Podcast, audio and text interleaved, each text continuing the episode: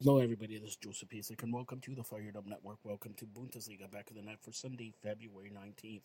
Berlin and Schalke to a nil-nil draw. Borussia Dortmund and BSC 1-4-1.